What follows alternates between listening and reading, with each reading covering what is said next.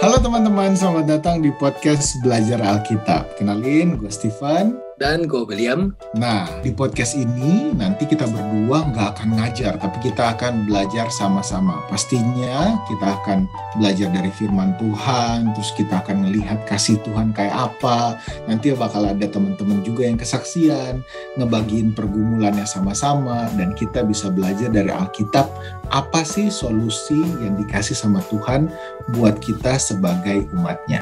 Nah, kenapa kita bikin podcast ini? Awalnya karena kita sama-sama mau belajar bareng. Tapi kayaknya sayang deh kalau belajar bareng dan cuman antara kita berdua kalau kita menemukan sesuatu yang bagus, kenapa gak kita bagiin?